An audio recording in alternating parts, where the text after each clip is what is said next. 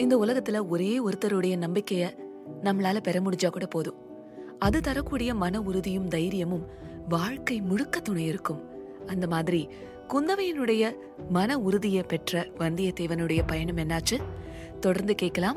நீங்க கேட்டுட்டு இருக்கிறது கதை போமால கல்கியின் பொன்னியின் செல்வன் நான் உங்க கிரண்யா.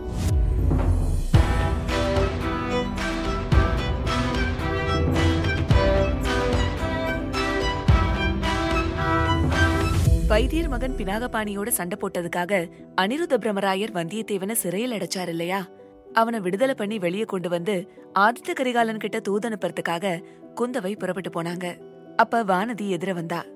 தனக்காக கொஞ்ச நேரம் காத்திருக்கும்படியும் இந்த வானர்குல வீரனை சிறையில இருந்து விடுவிச்சிட்டதுக்கு அப்புறமா அவளை வந்து பாக்குறதாவும் சொல்லிட்டு குந்தவை சிறைச்சாலைக்கு போனாங்க. பழையாறை சிறைச்சாலையில இருந்த காவலர்கள் எல்லாம் வெளியே நிக்க சொல்லிட்டு குந்தவை மட்டும் உள்ள போனாங்க. அங்க வந்தியத்தேவனை ஒரு தனி அறையில பூட்டி வச்சிருந்தாங்க. குந்தவைய பார்த்த மாத்திரத்துல வந்தியத்தேவன் உற்சாகமானா. அவன்கிட்ட குந்தவை உங்களுக்கு ஏன் இந்த வைத்தியர் மகன் பினாகபாணிய பார்த்தா அவ்வளோ கோவம் வருது? கோவத்துக்கு சரியான காரணம் இருக்கு தேவி. நல்ல ஆளை பிடிச்சு என்னோட கோடிக்கரைக்கு அனுப்பி வச்சீங்க. அவன் என் காரியத்தை கெடுக்க பார்த்தான். போதா குறைக்கு என்ன பழுவூர் ராணியோட ஒற்றன்னு வேற குற்றம் சாட்டி வச்சிருக்கான். வல்லத்து இளவரசரே அது உண்மைதானே? எது உண்மைதானன்னு கேக்குறீங்க? நீங்க பழுவூர் ராணி நந்தினி தேவியோட ஒற்றன்னு பினாகபாணி சொன்னானே அதத்தான் கேக்குறேன். ஆமா தேவி நான் உண்மைய சொல்றது இல்லைன்னு விரதம் வச்சிட்டு இருக்கேன் நீங்க தயவு செஞ்சு என்னை இங்க இருந்து விடுதலை பண்ணுங்க. நான் என் வழிய பாத்துக்கிட்டு போறேன். அப்படி சொன்னா உங்களுக்கு கண்டிப்பா விடுதலை கிடையாது. இந்த சிறையிலேயே நீங்க இருக்க வேண்டியதுதான். இத கேட்டுட்டு வந்தியத்தேவன் கலகலன்னு சிரிச்சான். தேவி இந்த சிறையில இருந்து நீங்க என்ன விடுதலை பண்ணலனா என்னால இதுல இருந்து தப்பிச்சு போக முடியாதுன்னு நினைக்கிறீங்களா? இத கேட்டதும் குந்தவை அவனையே உத்து பார்த்தாங்க. பார்த்துட்டு சிறையிலிருந்து தப்பிச்சு போறதுல நீங்க ரொம்ப கெட்டிக்காரர் தான் எனக்கு தெரியுமே. ஆனா நான் இந்த சிறைய சொல்லல. வேற எந்த சிறையை சொல்றீங்க? என்னோட இதயம்ங்கிற சிறைச்சாலைய பத்தி சொல்றேன். தேவி நான் வீடு வாசல் இல்லாத அனாத. என்னோட குலப்பெருமையெல்லாம் பழைய கதை. ஆனா நீங்க மூணு உலகத்தையும் ஒரு குடை நிழல்ல ஆளக்கூடிய சக்கரவர்த்தியோட திருக்குமாரி. பழுவேட்டரையர்களும் முதல் மந்திரியும் உங்க விருப்பத்துக்கு மாற நடக்க துணிய மாட்டாங்க. ஓஹோ இதெல்லாம் உண்மையா இருந்தா நீங்க மட்டும் என் விருப்பத்துக்கு மாறா எப்படி நடக்க முடியும்? நம்ம ரெண்டு பேருக்கும் அந்தஸ்துலயே பெரிய வித்தியாசம் இருக்கே தேவி. அன்பிற்கும் உண்டோ அடைக்கும் தாழ்னு நீங்க கேள்விப்பட்டது இல்லையா அதெல்லாம் உங்க தம்பி பொன்னியின் செல்வருக்கும் அந்த படகுக்காரி பூங்குழலிக்கும் பொருந்தும் தானே? ஆமா பொருந்தந்தான் என் தம்பி உலகம் ஆள்றதுக்கு பிறந்தவன் அப்படின்னு நான் நினைச்சேன். அதனாலதான் அவன் ஆசைக்கு தடை போட விரும்பினேன்.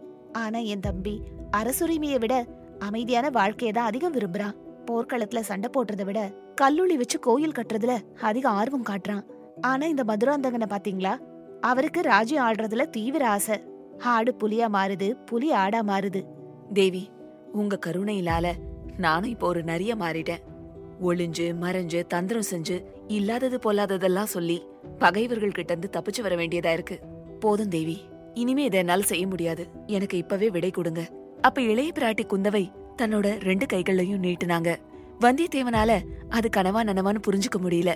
தயக்கத்தோட அவனும் அவங்களோட கைய பிடிச்சுக்கிட்டான். பரவசத்துல மிதந்தான். வானர் குலத்து வீரரே இன்னைக்கு உங்க கைகளை பிடிச்ச என்னோட கை. இந்த ஜென்மத்துல வேற யாரோட கையையும் பிடிக்காது. என்ன நீங்க கைவிடக்கூடாது. அப்படின்னு கண்ணீர் ததும்ப சொன்னாங்க. வந்தியத்தேவனுக்கு பேச்சே வரல. குந்தவையோட கண்ணீர் ததும்பிய கண்களை பார்த்தபடியே நின்னுட்டு இருந்தான். இப்படி பதட்டமா காரியம் பண்ண போய் உங்க உயிருக்கு ஏதாவது ஆபத்தாயிட்டா? என் கதி என்னாகும்னு கொஞ்சம் நினைச்சு பாருங்க. தேவி உங்க இதயத்திலே எனக்கு இடம் கொடுத்திருக்கீங்க. நான் போய் உயிருக்கு பயந்த கோழையா இருக்க முடியுமா? கோழைத்தனம் வேற ஜாக்கிரதை வேற. உங்க வீரத்தை பத்தி இங்க யாரும் சந்தேகப்படல. முதல் மந்திரி அனிருத்தருக்கு கூட நீங்க பெரிய தைரியசாலின்னு தெரியும். அப்புறம் அவரு வேற எதுக்கு யோசிக்கிறாரு? நீங்க ஒருவேளை பழுவூர் ராணியோட ஒற்றனா இருக்கலாமோ அப்படின்னு சந்தேகப்படுறாரு. அவரோட நம்பிக்கையை நாம பெறணும்னா நீங்க எனக்காக ஒரு காரியம் செய்யணும். என் அண்ணா ஆதித்த கரிகாலனுக்கு தூதனுப்ப முதல் மந்திரி ஒரு நம்பகமான ஆளை தேடிட்டு இருக்காரு உங்களை நம்பி அனுப்பலான்னு நான் அவருக்கு வாக்கு கொடுத்திருக்கேன். ஆஹா தேவி வேண்டாம். என் மனசுக்குள்ள ஏதோ ஒரு குரல். காஞ்சிக்கு போகாத போகாதன்னு சொல்லிக்கிட்டே இருக்கு தேவி. அங்க என்னோட எஜமானர் ஆதித்த கரிகாலர் இருக்காரு. அவர் கேட்டா நான் எல்லா விவரத்தையும் சொல்லித்தானே ஆகணும். பழுவேட்டரையர்களும் இந்த சிற்றரசர்களும் சேர்ந்து செய்யற சதியை பத்தி கேள்விப்பட்டா அவர் தாங்க மாட்டாரு. அவர் கோபத்துக்கு அளவே இல்ல தேவி. அதுவும் இல்லாம பொன்னியின் செல்வருக்கு நடந்ததை பத்தி எல்லாம் கேள்விப்பட்டிருந்தா இந்நேரம் அவர் புறப்பட்டிருப்பாரு. அதுக்காக தான் உங்களை அங்க போக சொல்றேன். அவர் காஞ்சியில இருந்து புறப்படாம நீங்க தான் எப்படியாவது தடுத்து நிறுத்தணும். ஒருவேளை நான் காஞ்சிக்கு போய் சேரத்துக்கு முன்னாடி அவர் புறப்பட்டிருந்தா? வழியில அவர் எங்க இருந்தாலும் அங்க போய் சேர்ந்துக்கோங்க. எல்லாத்தையும் விட முக்கியமான விஷயம் ஒண்ணு இருக்கு. பெரிய பழுவேட்டரையர் இளையராணி நந்தினியோட கடம்பூர் மாளிகைக்கு புறப்பட்டுட்டார்னு செய்தி வந்திருக்கு. ஓஹோ எதுக்காக அவங்க அங்க போறாங்க? என் அண்ணன் ஆதித்த கரிகாலனையும் அவங்க கடம்பூருக்கு அழைச்சிருக்காங்க. கல்யாண பேச்சுன்னு வெளிப்படையா ஒரு காரணம் சொல்றாங்க. ஆனா ராஜ்யத்தை ரெண்டா பிரிச்சு கொடுத்து சமாதானம் செய்து வைக்கிறதுக்காக தான் கடம்பூருக்கு ஆதித்த கரிகாலனை கூப்பிடுறாங்க. என் அண்ணனை அங்க வரவிடாம நீங்க தான் தடுத்து நிறுத்தணும். நந்தினி எங்க சகோதரியா இருக்கலான்ற உண்மையையும் நீங்க என் அண்ணன் கிட்ட சொல்லிடணும். நான் சொல்லுவேன். ஆனா அதை அவர் நம்பணுமே. நம்புற மாதிரி சொல்ல வேண்டியது உங்களோட பொறுப்பு. அவங்க ரெண்டு பேரையும் சந்திக்க விடாம பண்ண வேண்டியது நம்மளோட கடமை. தேவி என்னால முடிஞ்ச முயற்சிகளை நான் செஞ்சு பாக்குறேன். ஒருவேளை நான் இதுல தோல்வி அடைஞ்சா தயவு செஞ்சு என்ன குத்த சொல்லாதீங்க அப்படின்னு வந்தியத்தேவன் சொன்னான். மறுநாள் காலையில வந்தியத்தேவன் முதல் மந்திரி அனிருத்தரோட ஓலையோட குடந்தை நகர நோக்கி போயிட்டு இருந்தான் அவன் மனசு பூரிப்பால பொங்கி விழிஞ்சது. எவ்வளவு பாக்கியசாலி நானு. சோழ நாட்டோட கண்ணுக்கு கண்ணா விளங்குற பொன்னியின் செல்வரோட சிநேகிதம் கிடைச்சிருக்கு. தமிழகத்தோட அழகு தெய்வமும் சோழர் குல விளக்குமான அரசலங்குமரி குந்தவையோட மனசுல எனக்கு இடம் கிடைச்சிருக்கு. ஆஹா என்னை விட பாக்கியசாலி இந்த உலகத்துல யார் இருப்பா? இப்படி நினைச்சிட்டே போயிட்டு இருக்கும்போது சாயந்தர வேளை நல்லாவே இருட்டி போச்சு. அது அமாவாசைக்கு முன்னிரவு. இருந்தாலும் தன்னோட பயணத்தை நிறுத்தாம காட்டு பகுதியில குதிரைய வேகமா செலுத்திக்கிட்டு போனா வந்தியத்தேவன். அப்ப ஒரு இடத்துல ஏதோ சத்தம் கேட்டுச்சு. வந்தியத்தேவன் கூர்ந்து கவனிச்சான். குதிரை காலடி சத்தம் போல இருந்துச்சு. அங்க ஒரு பாழடைஞ்ச மண்டபம் இடிந்த சுவர்களோட பக்கத்திலேயே தெரிஞ்சது. அங்க போய் ஒரு சுவத்துக்கு பின்னாடி மறைவுல குதிரையையும் நிறுத்திட்டு தானும் மறைஞ்சுகிட்டான் வந்தியத்தேவன். இருட்டுல உத்து பார்த்தான். யாரங்கே? அப்படின்னு ஒரு குரல் வந்தியத்தேவனுக்கு தூக்கி வாரி போட்டுச்சு. அது அவனுக்கு பழக்கப்பட்ட மனிதரோட குரல் மாதிரி தெரிஞ்சது. மகாராஜா அடிமை நான் தான் அப்படிங்கிற மறுமொழியும் கேட்டுச்சு. அப்போ மரத்தோட மறைவுல இருந்து கையில ஒரு தீவத்தியோட ஒரு ஆளு வெளியே வந்தான். அந்த வெளிச்சத்துல பார்த்தப்ப இருட்டுல குதிரை மேல இருந்தவரு மதுராந்தகர்னு அவனுக்கு உறுதியாச்சு. தரையில நின்னுட்டு இருந்தவன் தீவத்திய தூக்கி பிடிக்கவும் இளவரசர் மதுராந்தகர் உட்கார்ந்திருந்த குதிரை மிரண்டு போச்சு. துள்ளி குதிச்சு வாய்க்காலோட வெள்ளத்துல பாஞ்சது. தீவத்தி பிடிச்ச மனுஷன் மகாராஜா மகாராஜான்னு கத்திக்கிட்டே குதிரைக்கு பின்னாடி போய் அவனும் வாய்க்கால்ல விழுந்தான். அவ்வளவுதான் தீவத்தி அணைஞ்சு போச்சு. இது எல்லாமே மின்னல் வேகத்துல நடந்து முடிஞ்சு போச்சு. வந்தியத்தேவனுக்கு அந்த சமயத்துல தான் என்ன பண்ணணுங்கிறதே புரியல. தான் வந்து வேலைக்காக தன்னோட வழிய பாத்துக்கிட்டு போகணுமா இல்ல மதுராந்தகருக்கு போய் உதவி பண்ணணுமா? கொஞ்ச நேரம் குழப்பத்தோட நின்னா. சரி ஆனது ஆச்சு. இவ்ளோ தூரம் வந்துட்டோம். மதுராந்தகருக்கு உதவி செஞ்சா ஒருவேளை அது நாளைக்கு எந்த வகையிலயாவது பயன்படலாம் அப்படின்னு யோசிச்சு அவருக்கு உதவி செய்யறதுக்காக புறப்பட்டான். வாய்க்கால் பக்கத்துல போய் குதிரையை நிறுத்திட்டு பலமுறை குரல் கொடுத்து பார்த்தான். அவனுக்கு மறுமொழியே வரல. அப்ப பார்த்து மழை வேற பெய்ய ஆரம்பிச்சிருச்சு. தொண்டை தண்ணி வத்த திரும்ப திரும்ப கத்தி பார்த்தான். ஆனா அந்த இருட்டுல யாருமே அவனுக்கு திருப்பி குரல் கொடுக்கல. இதுக்கு மேல எந்த பயனும் இல்லைன்னு யோசிச்சுட்டு வந்தியத்தேவன் குதிரைய வந்த வழியே திருப்பினான் பாவம் அவன் துணிகள்லாம் சொட்ட சொட்ட நனைஞ்சு போச்சு. இன்னைக்கு ராத்திரி இந்த இடிஞ்ச மண்டபத்திலேயே தங்கிட்டு அதுக்கப்புறமா கிளம்பி போலான்னு நினைச்சான். அப்ப திடீர்னு அவனுக்கு ஒரு குரல் கேட்டுச்சு. ஒரு குழந்தையோட குரல். அம்மா அம்மா உம், அம்மா. என்னது இது? இவ்ளோ சின்ன குழந்தையோட குரல் கேக்குது? குழந்தை மட்டும்தான் இருக்கா? வேற யாரும் இல்லையா? குரல் வந்த இடத்துல போய் வந்தியத்தேவன் தேடி பார்க்க ஆரம்பிச்சான். அப்ப அந்த குழந்தை யாருங்கே? நான்தா. நீ யாரு? இருட்டுல என்ன பண்ற? பயப்படாம வெளியே வா அப்படின்னு வந்தியத்தேவன் சொன்னான். பயமா? எனக்கு என்ன பயம்? அப்படி சொல்லிக்கிட்டே ஒரு சின்ன குழந்தை இரண்டு மண்டபத்துல இருந்து வெளியே வந்துச்சு. நட்சத்திர வெளிச்சத்துல வந்தியத்தேவன் அந்த குழந்தைய பார்த்தான். சுமார் நாலு வயசு இருக்கும். நல்ல லட்சணமான குழந்தை. இடுப்புல ஒரு சின்ன பட்டு துணி கழுத்துல ரத்ன மாலை. பெரிய இடத்து குழந்தையா இருக்கணும். யார் இங்க தனியா விட்டுட்டு போயிருக்காங்க? இவனோட அம்மா எங்க? யோசிச்சுக்கிட்டே வந்தியத்தேவன் அந்த குழந்தைய பார்த்து உன் அம்மா எங்கன்னு கேட்டான். அம்மா என்ன விட்டுட்டு போல. நான் தான் அவளை விட்டுட்டு வந்துட்டேன். அப்படின்னு அந்த குழந்தை சொன்னான் ஓ ஏன் விட்டுட்டு வந்த? குதிரை ஒண்ணு ஓடி வந்துச்சா? நான் அவளுக்கு தெரியாம குதிரையை பிடிக்க ஓடி வந்தனா? அதான். அந்த குதிரை தானா இது? இல்லல இது வேற குதிரை. அது சரி இங்க எப்படி வந்த? குதிரை கிடைக்கல. அம்மாவையும் காணல. மழை வந்துச்சா? அதுக்காக இந்த மண்டபத்துல நின்னுக்க வந்தேன். அப்ப தூரத்துல சத்தமும் சலசலப்பும் கேட்டுச்சு. வந்தியத்தேவன் வெளியே எட்டி பார்த்தான். தூரத்துல ஒரு கூட்டம் வந்துட்டு இருந்துச்சு. அந்த இடிஞ்ச மண்டபத்தை கூட்டத்துல இருந்து ஒருத்தன் சுட்டி காட்டினான். அவ்வளோதான் எல்லாரும் அந்த மண்டபத்தை நோக்கி ஓட்டம் பிடிச்சு ஓடி வர ஆரம்பிச்சாங்க. சரிப்பா எனக்கு வேற வேலை இருக்கு. நான் அவசரமா போகணும் அப்படின்னு சொல்லிட்டு வந்தியத்தேவன் அங்கிருந்து கிளம்ப தயாரானா அதுக்குள்ள அந்த கூட்டம் ரொம்ப பக்கத்துல வந்துருச்சு. அவங்க கண்ணில் படாம இருக்கிறதுக்காக வந்தியத்தேவன் ஒரு இடிஞ்ச சுவருக்கு பின்னாடி ஓரமா இருட்டுல மறைஞ்சு நின்னுகிட்டான். கூட்டத்தை பார்த்ததுமே இதோ நான் இங்க இருக்கேன். அப்படின்னு அவங்க முன்னாடி போய் அந்த குட்டி பையன் நின்னுகிட்டான். வந்தவங்கள முன்னாடி வந்தது ஒரு பொண்ணு. அவ தாவி வந்து குழந்தைய எடுத்து வாரி அணைச்சுக்கிட்டா. பாண்டியா இப்படி பண்ணிட்டியப்பா. அப்படின்னு அழ ஆரம்பிச்சா. அவளுக்கு பின்னாடி நின்னவன் ரவிதாசன். அவன் அந்த குழந்தையோட பக்கத்துல வந்து சக்கரவர்த்தி இப்படி எங்களை பயமுறுத்திட்டீங்களே அப்படின்னு சொன்னான் கூடவே சோமன் சாம்பவன் இடுமன்காரி தேவராளன் இவங்க எல்லாரும் வந்து அந்த சின்ன பையனை சுத்தி நின்னுகிட்டாங்க. அவங்க வந்தியத்தேவனையும் அவனோட குதிரையையும் பாத்துட்டாங்க ரவிதாசன் முகத்துல அப்படி ஒரு வியப்பும் குரோதமும் வெடிச்சுது. ஆட பாவி நீ எப்படி இங்க வந்த? மறுபடியும் அந்த குட்டி பையன் பக்கத்துல போய் சக்கரவர்த்தி வாங்க போலாம். பல்லக்குல ஏறிக்கோங்க அப்படின்னு சொன்னான் அந்த குட்டி பையன் பல்லக்குல ஏறினதுக்கு அப்புறமா ரவிதாசன் வந்தியத்தேவனை பார்த்து இப்ப நீ என்ன செய்ய போற? எங்களோட வந்துற எங்களோட ரகசியம் எல்லாம் உனக்கு முன்னாடியே தெரியும். இப்ப இன்னும் அதிகமா தெரியும். உன்னை விட்டுட்டு எங்களால போக முடியாது. அட என்னப்பா உங்களோட வர சொல்ற. என்ன எங்க கூப்பிடுற?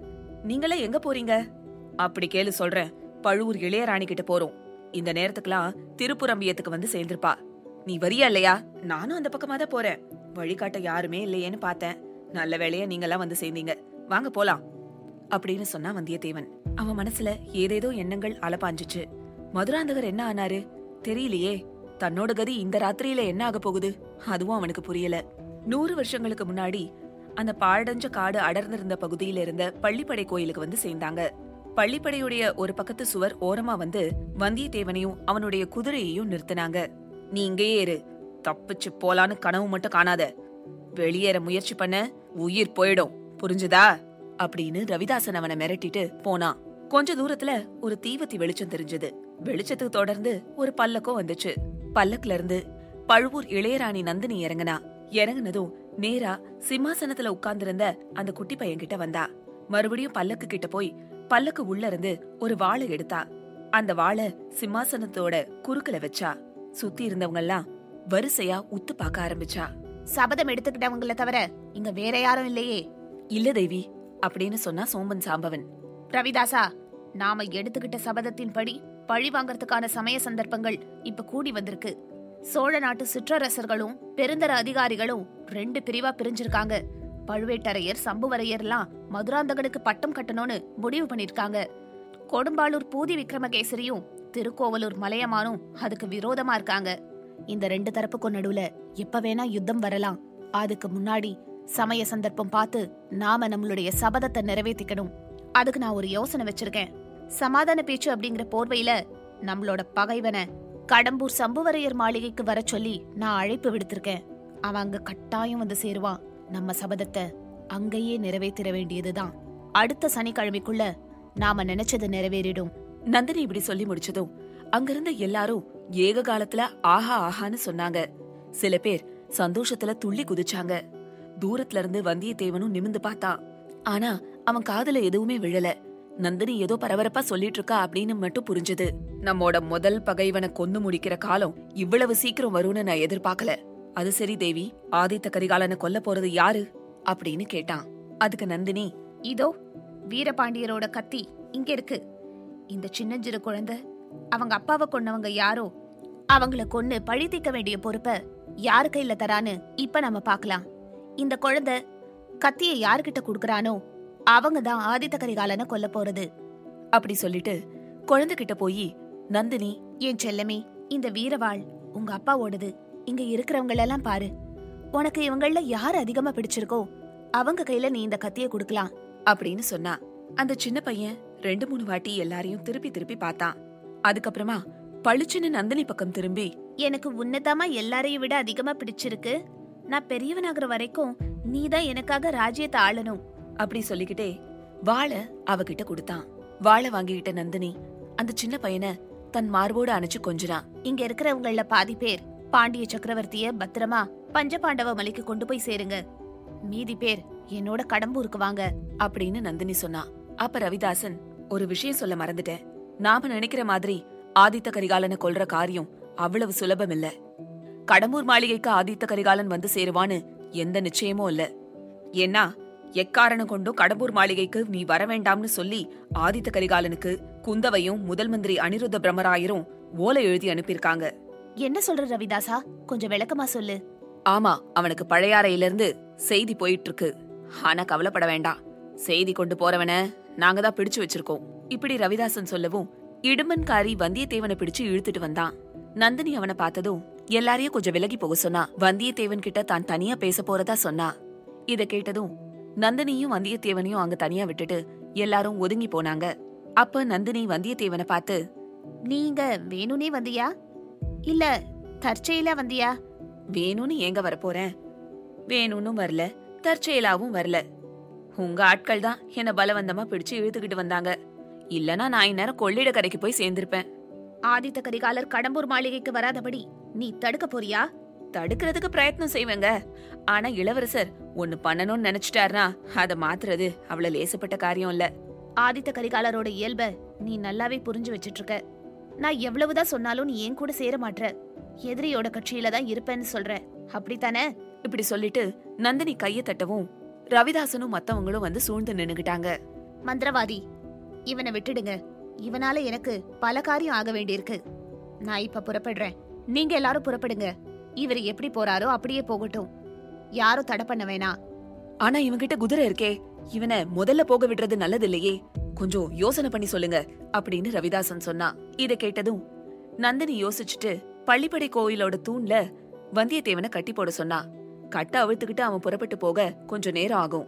அதுக்குள்ள பள்ளிப்படை காட்ட தாண்டி இவங்க எல்லாரும் போயிடலாங்கிறது அவங்களோட திட்டம்.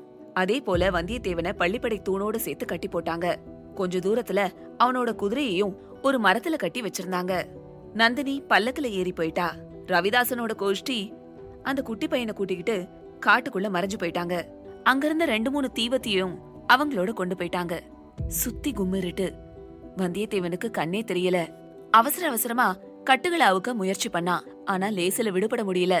அப்ப யாரோ வர காலடி சத்தம் கேட்டுச்சு. ஒருவேளை புலிகிலி வருதோ? அப்படின்னு வந்தியத்தேவன் கட்ட வேகமா அவுக்க முயற்சி பண்ணா. அந்த இருட்டுல ஏதோ ஒரு பெரிய உருவம் தன்னை நெருங்கி வர்றத அவன் பார்த்தான். கையில சுழந்து பிடிச்சிட்டு வந்துச்சு. அது ஒரு காலாமுக வீரசைவனோட உருவம்.